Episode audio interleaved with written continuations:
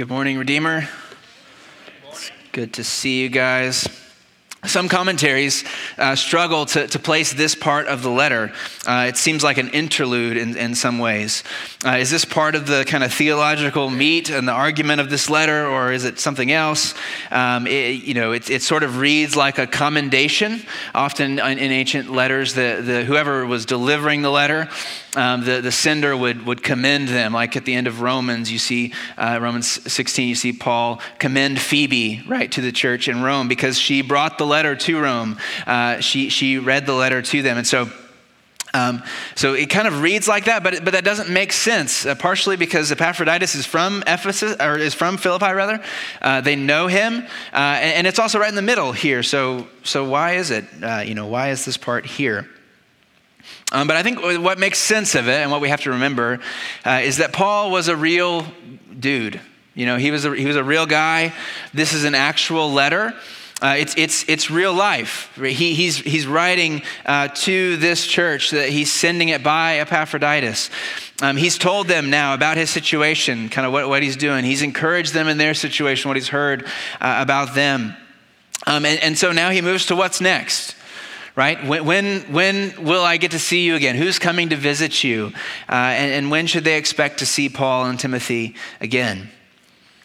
And here we get to see Paul talk about these two brothers, Timothy and Epaphroditus. Um, we, we get to see friendship, I think, in the Bible.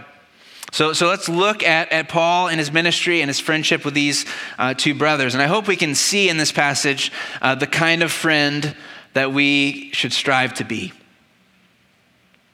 Um, we're going to see three things today. Uh, first, what we can learn from Timothy. Second, what we can learn from Epaphroditus. And third, what we can learn from how Paul, uh, how Paul speaks about and talks about these two uh, brothers. Let's pray once more, and then we'll dive in. Father, we, uh, we so appreciate uh, you bringing us here this morning. Uh, we appreciate your word uh, that always speaks to us as we need it.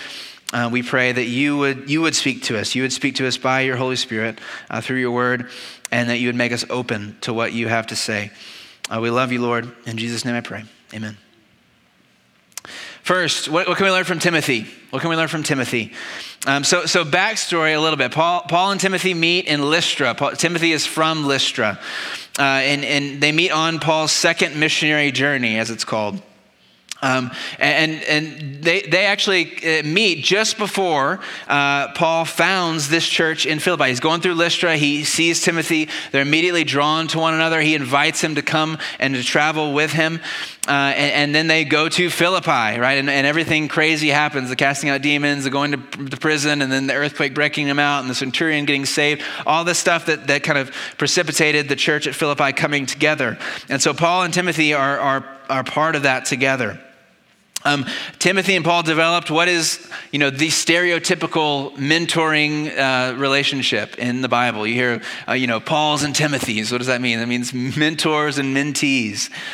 Now, Paul even says in verse 22 that Timothy is like a son to him. He's, he's done gospel ministry like a son with a father. Paul trusted Timothy and often left him in cities uh, that, that, they've gone through to, to, work with the church, or he sent him back to cities uh, where, where he had been to see how churches were doing, encourage them, and then report back to him. Um, the two letters of, of Paul to Timothy, the first and second Timothy uh, in the New Testament, are just full of fatherly love and encouragement uh, and, and exhortation. And we see here in this passage why Paul trusts Timothy so much. Verse 20, for I have no one else like minded who will genuinely care about your interests. All seek their own interests, not those of Jesus Christ.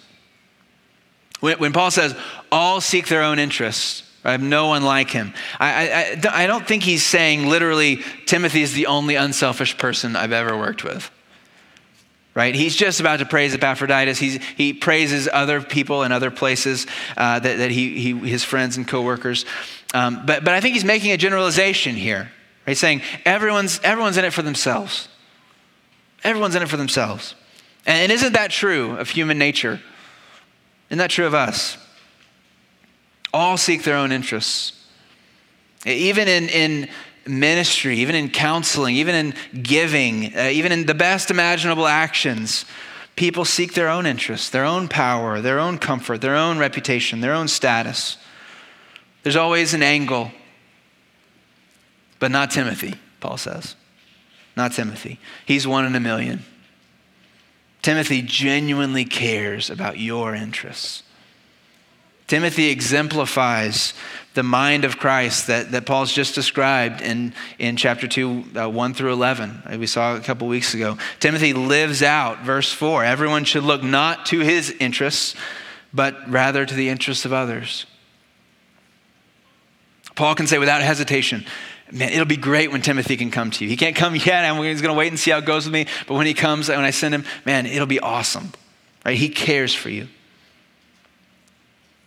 And good friends care for you. If you want to be a good friend, right, you have to care for others. Right? Not, not be in it for what you can get or how you can use a relationship, what it might bring you, what opportunities might come your way, but you're just in it for the other person, whatever's best for them. And how often we get this wrong in all kinds of relationships. Right? We, we think we have good motives, but we're in it for our own interests. Right? Are you, are you uh, friends with, with all your neighbors or, or just the ones who can do something for you? Students at school, do you only you know, try to eat lunch with and hang out with those who make you look cool in your group? Or will you hang out with someone who will not help your reputation? One of the easiest examples of this is seen in, uh, I think, youth sports right? The, the red faced dad screaming at the Little League umpire might say he's doing what's best for his kid, but he certainly is not. right? He's in it for himself. I, I can stand up here and, and preach out of love for you, or I can try to impress you. Paul himself said in, in chapter 1 some preach out of envy and rivalry, but others out of goodwill, out of love. You can give money or help someone out of love. You can give money or help someone to be seen by others, to be seen as a giving person. Uh, but to, to be a good friend uh, is to be like Timothy, to, to genuinely care for the other person, to genuinely just want what's best for them. I wonder if you noticed an interesting connection here in what Paul says, though, in verse, verse 20 again. I have no one else like minded who will genuinely care about your interests. All seek their own interests, not those of Jesus Christ. Right? It's interesting. He doesn't say all seek their own interests, not the interests of others. He says all seek their own interests, not those of Jesus Christ. Um, the, the your interests that, that Timothy will care about are also those interests of Jesus Christ. It's not just um, the other person's interests, whatever they happen to be, that we're to seek, but we're to seek Jesus Christ's interests for that person. Right? A great question might be this What does Jesus want for my friend? What does Jesus want for my spouse? What does Jesus want for my coworker? And then, how can I seek that? How can I seek what, what's best for them? I think we learned from Timothy that we need to genuinely care for others, right? What, what's best for them. Now, Epaphroditus, what can we learn from him besides what we're going to name the next boy who's born in our family? Uh, it's a great name, Epaphroditus. Um, what can we learn from Epaphroditus? Uh, he's from Philippi. Uh, it says he's your messenger and minister to my need. Uh, and so, from this passage and, and from uh, another verse in, in, chapter four, we can kind of put together the pieces of this, uh, of this story. In the ancient world, prisoners, you know, didn't generally get treated very well. They didn't get a food stipend, um, and so if you're in prison, you counted on your friends. You've counted on your friends to come and to help you. Um, and so, uh, the church at Philippi, they hear Paul's in prison. He's locked up. He's under house arrest. And he's in need, and they send Epaphroditus with money probably a, a, large sum of money uh, to, to, to go to Paul, to buy supplies, to stay with him, and, and help support him in his imprisonment. Likely, uh, Epaphroditus traveled with a group of people, right? Since uh, in the ancient world there were a lot of robbers. You think of the parable of the Good Samaritan, right? Uh, and, and so he would have had a large sum of money. So he probably had a group of people with him for safety. Um, and, and he was traveling to, uh, to give aid to Paul. So let's read from 26. It says, Since he's been longing for all of you and was distressed because you heard that he was sick. Indeed, he was so sick that he nearly died. However, God had mercy on him, and not only on him, but also on me, so that I would not have sorrow upon sorrow. For this reason, I'm very eager to send him, so that you may rejoice again when you see, when you see him, and I may be less anxious. Therefore, welcome him in the Lord with great joy and hold people like him in honor because he came close to death for the work of Christ, risking his life to make up what was lacking in your ministry to me. Somewhere along the journey, likely, Epaphroditus got sick. Right, so he's bringing aid to Paul, but he, he got sick. As you know, sickness in the ancient world was oftentimes more serious, more deadly uh, than, it, than it is now. So, someone from his company uh, probably during the journey went back actually to Philippi and, told the church that, may, that, maybe that's how they knew, right? They just heard he was sick. They hadn't heard how it ended. Uh, they couldn't text each other. And so you just hear, man, uh, this, this guy we sent, our messenger to Paul, he got sick. I wonder what, what happened. But Epaphroditus himself continued the mission, right? He continued uh, to deliver uh, the, the, the help to Paul, risking his life, it says.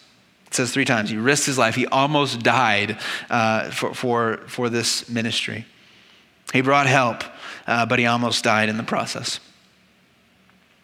And, and Paul describes Epaphroditus as, as three things his brother, his fellow worker, and his fellow soldier. Right, brother, fellow worker. I love when Paul just heaps up words like this, right? Analogies.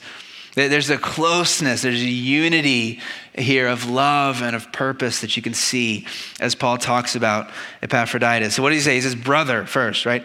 And, and we do this with, with, close family friends. We couldn't call them, uh, call them our siblings, even though they aren't. Call, you know, have our kids call them aunts and uncles, even though they're not, uh, you know, blood related. Hey, this is my daughter, even though she's not really my daughter, but she's like a daughter to me. Uh, for Paul, of course, this is more than just a term of endearment. Uh, it's a reality for those of us who are in Christ. One time, Jesus was, uh, was teaching in a crowd, and some people came, uh, you know, the crowd was pressing in, and some people came and said, Hey, your, your, your mother and your brothers are outside. They want to speak with you.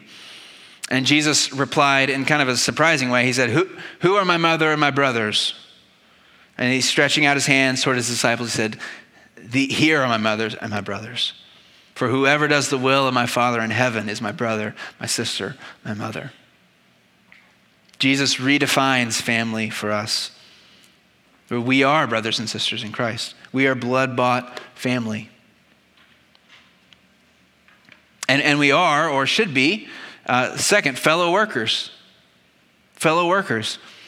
Um, we should have the same mind and be of the same purpose as verse 2 of Philippians 2 says. Right? Have the same mind, be of one purpose, be united in this. Um, C.S. Lewis makes this point in his book, The Four Loves, about friendship. Uh, he distinguishes between lovers and friends by, by saying lovers are always looking at each other, right? They're looking in each other's eyes, while friends are always standing next to each other looking at something else. Right? Friendship is, is built over shared truth, shared love, shared purpose, shared experience. This is why, Lewis says, uh, pathetic people who simply want friends can never make any. Right? Needy people who just want a friend, they can often never make friends. And the, the, the reason is friendship has to be about something. Has to be pursuing something. Those who have nothing, he says, can share nothing. Those who are going nowhere can have no fellow travelers. We have to be pursuing something together, right? If we want, if we want friends, if we want brothers, if we want this companionship, we need to be fellow workers. We need to be pursuing the same goal. And lastly, Paul describes Epaphroditus as his fellow soldier, my fellow soldier, military analogy. I was talking recently with, with some guys about uh, Band of Brothers, you know, that, that mini series, the show. What's it about? Um, it's based on a true story about Easy Company, right? The 2nd Battalion, the 506 Parachute Infantry Regiment.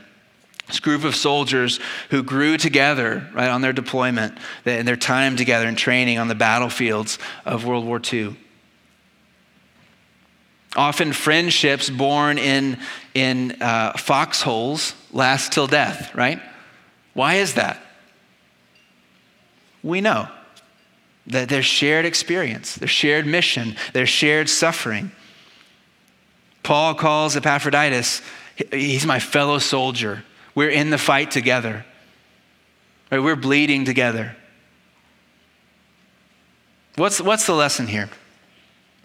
I, I think if we want brothers and sisters, if we want fellow workers, fellow soldiers, we want this type of companionship, this type of closeness, this type of unity, like friends who are this dear, we need to be people with a clear vision.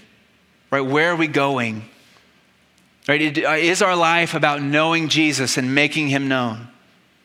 Is he our goal? Is he our aim? Is he our pursuit? As Christians, we share the deepest unity imaginable. we, have, uh, we have the most powerful purpose uh, ever. We've been given the best and the freest gift, and we are called together to the great adventure of following Christ. Christians should be and can be the most wonderful and the most life giving friends. What's, what's the barrier to this? What stops us from, from, from these kind of relationships? Well, um, look at verse 29. Therefore, welcome him in the Lord with great joy. Hold people like him in honor because he came close to death for the work of Christ, risking his life to make up what was lacking in your ministry to me. He, uh, Epaphroditus' love for the church, uh, his love for Jesus, led him to suffer. It led him to, to be able to, to risk his physical life for this, this ministry for Paul. And, and Paul says, men like this deserve honor, right? Honor people who suffer for the sake of the gospel. And so, why don't we pursue whole, wholeheartedly together? Um, why don't we pursue Christ in a way that, that deep friendships are forged so often? And I think maybe it's because we aren't willing to suffer like Epaphroditus was. I, I won't consider serving someone because, man, my schedule's kind of full. That would be inconvenient. That would be uncomfortable. It might cost me something. It might be painful. It might risk something valuable to me. And it, I think this is obvious to say, but if our discipleship to Jesus can only fit around kind of our ideal, comfortable life, then we aren't following him. Right? He's got to be first. It, the call is always take up our cross and follow Jesus. And I think we learned from Epaphroditus, man, that's the way. That's the way to grow these friendships, to be pursuing Christ wholeheartedly. Third, what can we learn from, from Paul and, and from, about how he talks about his friends? Uh, in, in, Romans 12:10, one of the, uh, I think, my favorite verses in the Bible, Paul wrote to, uh, to the church at Rome Love one another with brotherly affection, outdo one another in showing honor. Outdo one another in showing honor. This is the, the biblical justification for competition, right? this is it. Outdo one another. Oh, you're going to honor? I'll honor more, right? Uh, like, I'm going to beat you in honoring. Um, this, this is what it says. It, uh, honoring one another should be a holy competition that we are engaged in. And I think Paul, in, in our passage, I think he models this for us, doesn't he? Right, he mentions his friends, and, and he just can't help but sort of gush out honor on them. Right? Commentators even they try to describe, like they try to come up with backstories about, well, why would Paul say this much about Timothy and this much about Epaphroditus? What was going on? And it's like, well, maybe he just honor, he's just outdoing them and showing honor. He's like, well, I'll just tell you about these guys. I love them so much. Hey, look at this guy. We should we should honor each other like this. And I think we're pretty good at this as a culture. This is kind of what Twitter's for. It's like for honoring people. Right? There's like just, there's not a lot of slander or gossip on there. Um, know, no, we're bad. That was a joke. We're bad at this. we're bad at this. Right? Honor those who serve well. Speak well of them to others. Lift those people up. It's a command, right? These people deserve honor. Like honor people like him. Hold them in honor. Uh, but it's also how to be a good friend. You want to be a good friend? Man, honor people. Speak well about them. If you honor people, they'll appreciate that. You, you want to be around people who speak well of others, who don't, who don't talk behind people's back. So, so be that person. Be that type of person. Honor each other. Paul also wrote to the church uh, in, in Thessalonica, therefore, encourage one another and build one another up. He wrote to, to uh, Ephesus, no foul language should come from your mouth, but only what is good for building up someone in need so that it gives grace to those who hear. And, and I think Paul is modeling that for us here as well. Uh, because Timothy and Epaphroditus are likely in the room when he's dictating this, uh, this letter. Um, Epaphroditus, even if they weren't, Epaphroditus is certainly going to read this letter or hear it read when he delivers it uh, to the church. So not only is Paul honoring them to others, right, talking well about them, right, when they're not there, he, he, he's also encouraging them directly. He's praising them in their hearing for their faithful service, for their love, for their sacrifice, for their loyalty to Jesus. And can't we, can't we learn that we should do the same? I think people are starving for encouragement.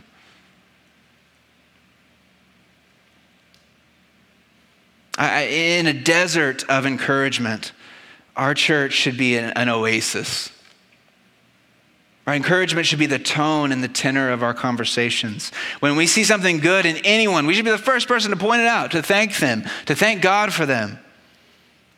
Our words should lift people up, to, should give grace to those who hear. In a desert of encouragement, our families should be an oasis. Right? Students and kids, if you're in here, if you're a kid in here listening, right, are you encouraging to your brothers and sisters? Or do you just make fun of them? I think my kid just said no, so there you go. right? Are, are, are you, uh, like, are you encouraging kids to your parents? As a parent, I can just tell you it means a lot when kids encourage their parents. If you're a teenager, it means a lot if you encourage your parents. Parents, um, it's so easy to be critical uh, of our children, isn't it? Um, like there's like you can be critical literally 100% of the time. There's always something that could be better isn't there? There's always something you could teach them something you could improve. And we, we need to ch- teach and train our children of course but, but our children need our encouragement. Encouragement is the secret weapon of parenting Right? If, we, if we enjoy and encourage our children, uh, man, they will enjoy us and they'll be much more likely to listen to us. And don't their eyes light up when they get a little encouragement? And, and when someone is encouraging, um, don't you just want to be around them? Like, just think of who is the most encouraging person you know. And I guarantee you, it's not someone that you're like, ugh, I don't want to hang out with them. no, it's like you want to be around them. I think, uh, you know, I think of Ed and Kitty White. They're some of the most encouraging people I know. Many of you know them. They, they moved up to the Northwest to be with family, but they were here for many years.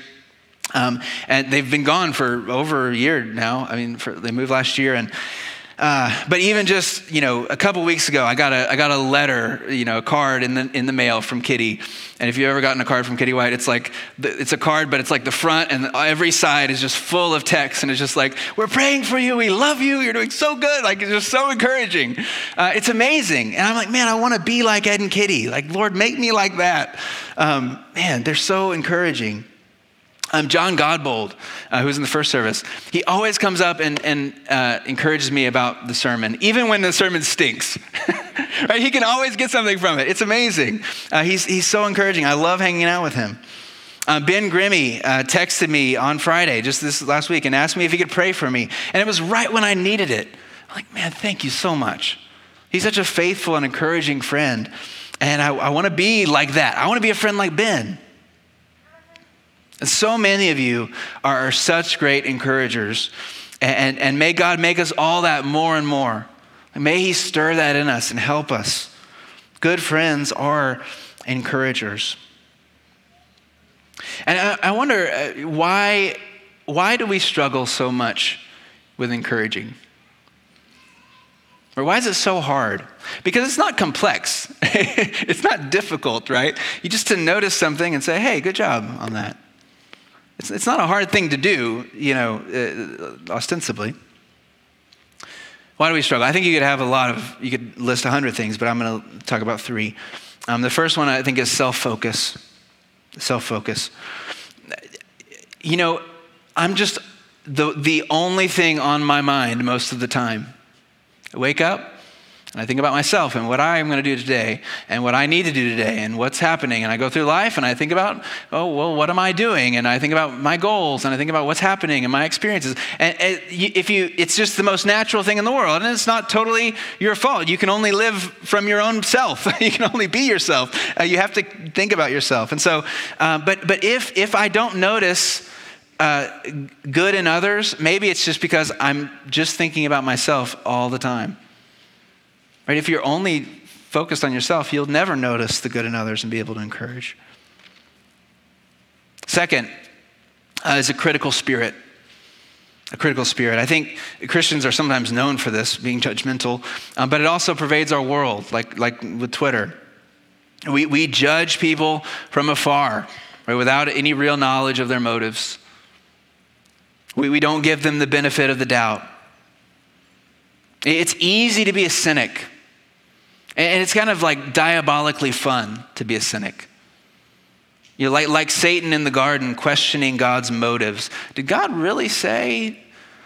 We, we, we question and throw, and throw doubt on anyone and everyone and anything and everything. And if all we focus on every day is the negative, then soon it will be hard to ever see anything positive. How will we, we see something to encourage if we never see anything good? If we always see the bad, I think we can have a critical spirit. Third uh, is pride. Pride. And this is related to, to self focus, but I think it, it gets deeper into motivation. I, I think the fear is if I praise others, then they'll get the attention. And, and deep down, if I'm honest, I want the attention. Where we're quick, aren't we, to notice the flaws of others, but to overlook our own.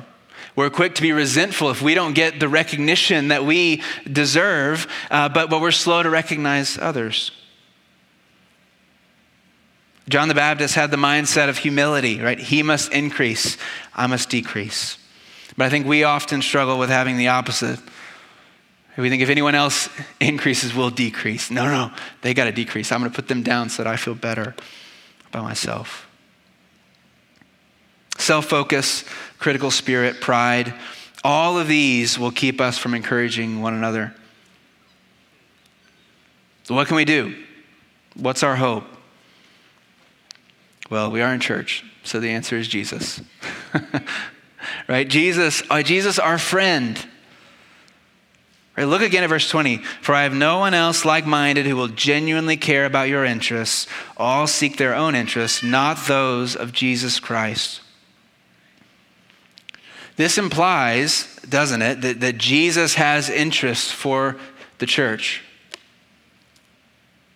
What are Jesus' interests for you? Have you ever thought of that? What does he want for you? Do you know that Jesus cares for you? That He genuinely wants what's best for you. You're like, how do you know that? Well, we know it because of what He did for us, what Paul just talked about earlier in chapter 2. Right? Uh, we, we, we know this because He humbled Himself to the point of death, even death on the cross. Jesus said, There's no greater love than this someone lay down his life for his friend. And that's what he did. That's what he did for you. He laid down his life. He has your best interests in mind to the point that he died in your place so that you could be saved, you could be forgiven, you could be redeemed. Jesus, he's the best friend that one you could have. He, he, didn't, he didn't grasp his status and position of equality with God, right? It's for the only the person who, who could be self-focused wasn't. Right? Instead, he humbled himself. From, from the splendor of heaven, he chose to look down on his enemies and to notice our plight. It would have been easy for him just to keep walking, but he noticed. He, he knew, he knew that our motives were bad and evil. He knew that we were enemies, and yet he chose to draw near. He drew near to sinners. The one who, who all attention and praise is owed to. Right? The one with the name above every name was stripped naked. He was spit upon. He was tacked to the wooden cross. And he died. And because he noticed, we have hope. Because he humbled himself to the point of death, even death on a cross, we are forgiven, we are justified. Because he gave up his status, we are brought into the family of God. And because he humbled himself, God raised him from the dead, and God exalted him, and gave him the name that's above every name. Right? Every knee will bow, every tongue will confess Jesus Christ is Lord. And, Christian, here's where our theology gives us great power to encourage others. This is it. When we are in awe of Jesus, right, when we are uh, on our knees at the foot of the cross, uh, when our tongues are confessing that Jesus Christ is Lord of all, when He is our life and our joy and our passion and our drive, right, that is when all of our self focus, all of our critical spirit, all of our pride dies right? We are dead to sin and alive to God. Just like Pilgrim in the Pilgrim's Progress. He goes, he comes to the foot of the cross, and what happens? All of a sudden, this burden he's been carrying, his sin, falls off and rolls away into the grave, and he doesn't see it again. When Jesus fills your vision, self focus, critical spirit, and pride falls away and is replaced with gratitude and joy. What did, what, did, what did verse 1 of chapter 2 say? If there's any encouragement in Christ, have you been encouraged by Jesus? And that is what we, we encourage others out of. It's out of that joy that you can notice others, you can honor them, you can build them up. You can care about their interests, just what's good for them, what's best for them, what Jesus wants for them because you have all you need in Jesus. I wonder if you have found Jesus to be your greatest friend. He is the greatest friend. There's no one like him. If you haven't, I hope, I hope you will. I hope you'll trust him. You can. you can come today. Right? Your, your burden, your sin can fall away because Jesus died for you and he loves you and he lives today. Church, one, one of the things Jesus wants for us is to be faithful friends to each other. I hope you have faithful friends. I hope you are faithful friends. So, so, so let's hand in hand at the foot of the cross worship our Savior. Let's get all that we need from Him. Let's care about each other deeply. Let's suffer together for the advance of the gospel in the name of Christ. Let, us honor and encourage one another. The, the Bible wasn't meant to be simply agreed to. Right? I think in our circles, sometimes we just ag- agree with the Bible. Yeah, it's great. Right? We have, no, we have to live it. It's got to be lived.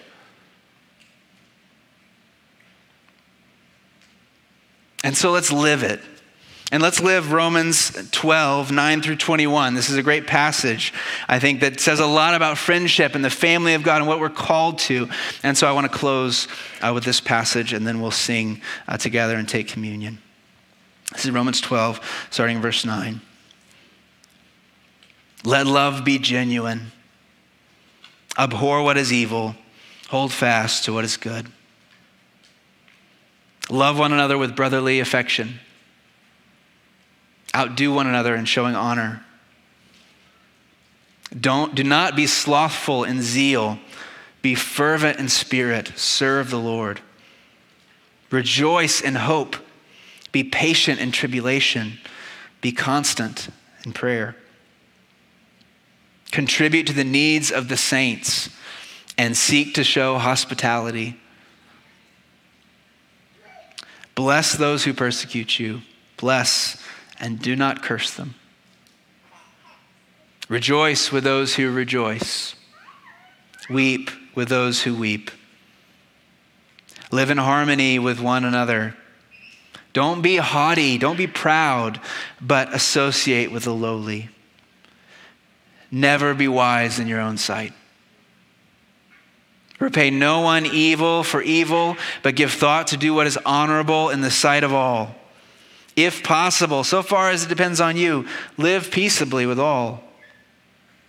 Beloved, never avenge yourselves, but leave it to the wrath of God. For it is written, Vengeance is mine, I will repay, says the Lord. To the contrary, if your enemy is hungry, feed him. If he's thirsty, give him something to drink, for by doing so you will heap burning coals on his head. Do not be overcome by evil, but overcome evil with good. Let's pray.